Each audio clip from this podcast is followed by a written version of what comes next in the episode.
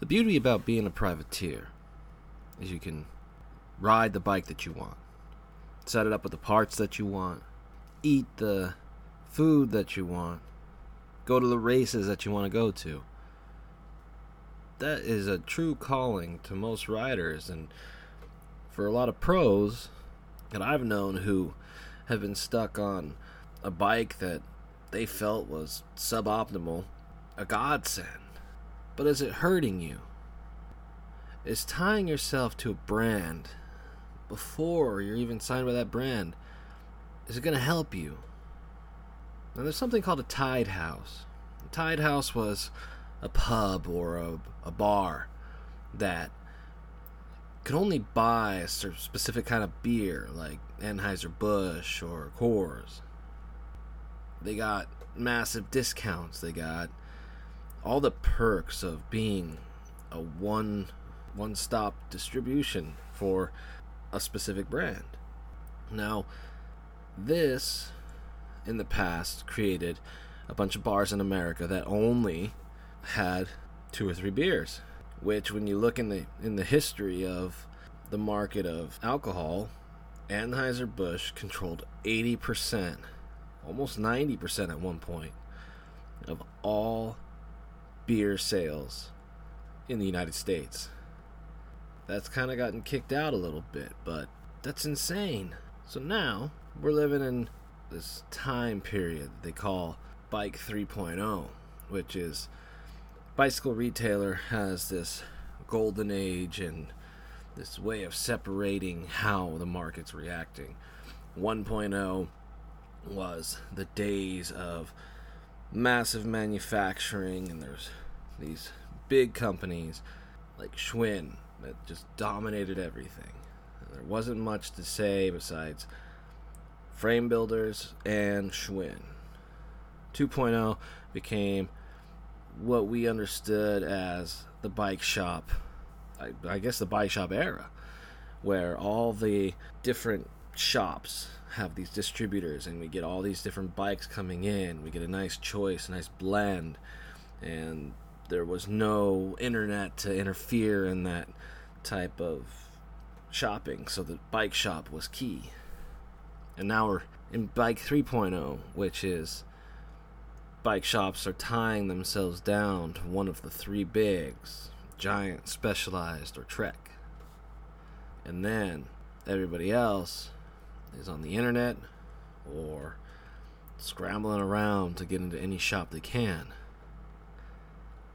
And then the internet is killing the shops, which is forcing people to go to one of the three bigs because they're going to get them with those loans, meaning they have to pack their store full of a ton of bikes every year and be indebted to to the bike company.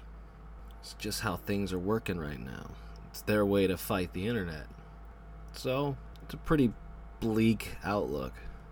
But, just like the past, you're getting really good stuff from smaller companies. How does that affect you as a privateer? Now, as a privateer, you usually go to one of those shops when you're young. You start learning, start to work there, or you hang out and start riding for a shop team. Now, those shop teams are stuck with a brand that has any bike that would be an affordable race bike is now out of your price range, or you know, you're stuck racing one of the big three. They all have great bikes. Also means that going outside of it can make you more unique.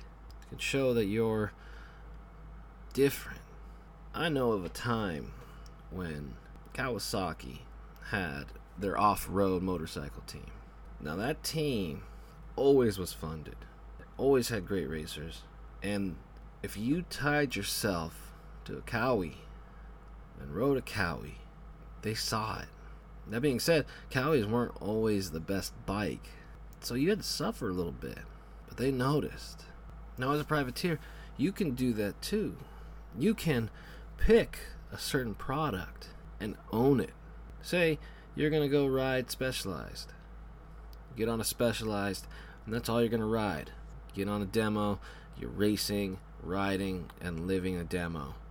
Then when it comes down to it, you know everything there is every quirk, every quality, every way you like to set it up, things to get around, little tricks. And when you're approaching a sponsor, you're going at it, you know everything about that bike, and you pitch them that. You pitch that sponsor that you have been loving their product forever and that you know it already. You love it, you could sell it for them. Because, like I always say, it's what can you do for your sponsor? Tell you're some pro who they're all waiting in line, you don't mean anything to them yet. Now, tying yourself to a bike, that's tricky. Sometimes the bikes maybe aren't the best. Sometimes they're not going to be affordable. You got to just roll with the punches.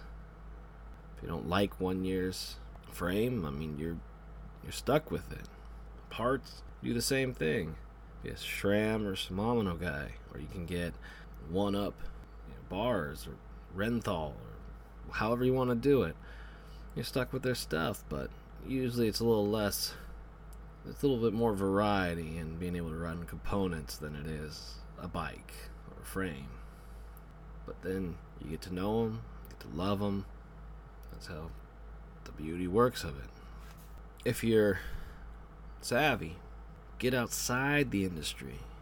Get outside the industry in something that has a market within the industry beer or hotel, something like that. You own it, you love it, you use them, you could sell that to them. And because you're already a fan, you already make for a good sponsored rider. What do you do? Do you get tied to something? To know it, to love it, to be able to pitch it? Or do you stay free? Do you be able to ride what you want? Can you keep a clear and open palate to review things, be able to tell the difference between bikes and setups? Those are hard decisions. If you don't want to get on a factory team, tying yourself to a brand might be the way to go. If you're out there for the love, stay free. The other day I was thinking, looping around on my, probably coming on my 18th mile of my ride. It was last five. Last five miles of my ride. You know those miles when things that never hurt start to hurt. The edges of my toes started going into pain. What is that? It's always the worst because you know that my cleats were probably just set up a hair off, and my toes were just something was putting pressure on them. And you'll never know that until the last five miles of a long ride. You ever thought of the mental game when it comes into those those waning moments of your race or ride? How many things go through your head? How many times are you convincing yourself to keep on pedaling? How much pride rolls around in that noggin, knowing that you put in a good effort. I always find those last those last miles as the biggest test of your brain and your mental capacity. Like physically, you're hungry, you're hurting, everything that is going to hurt or has put you through pain, you now have already known it was coming and it's here. And it's not those I'm suffering off a hard effort moments in those last five miles. Those last five miles are survival. Body is telling you to stop. And your brain is going through all sorts of hell The back of your brain, the crocodile brain, just wants you to step off the bike, tell you why it's over, it's done. But that conscious side, the frontal lobe, is doing battle with it. What goes through your mind? What do you do at that point? Is there craving at the end? Something you know you're going to earn when you're done?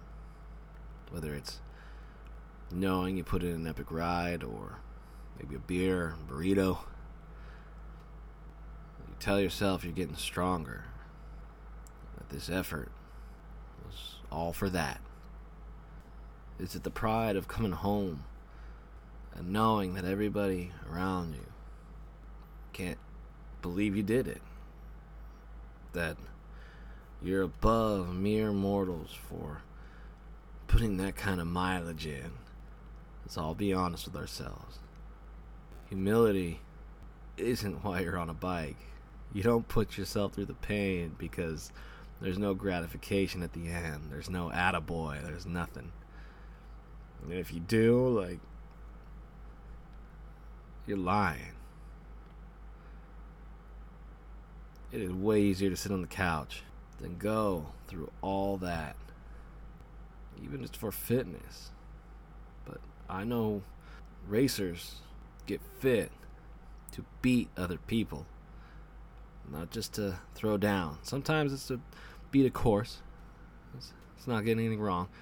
Throw out an epic five day race and or a 120 mile five path death ride.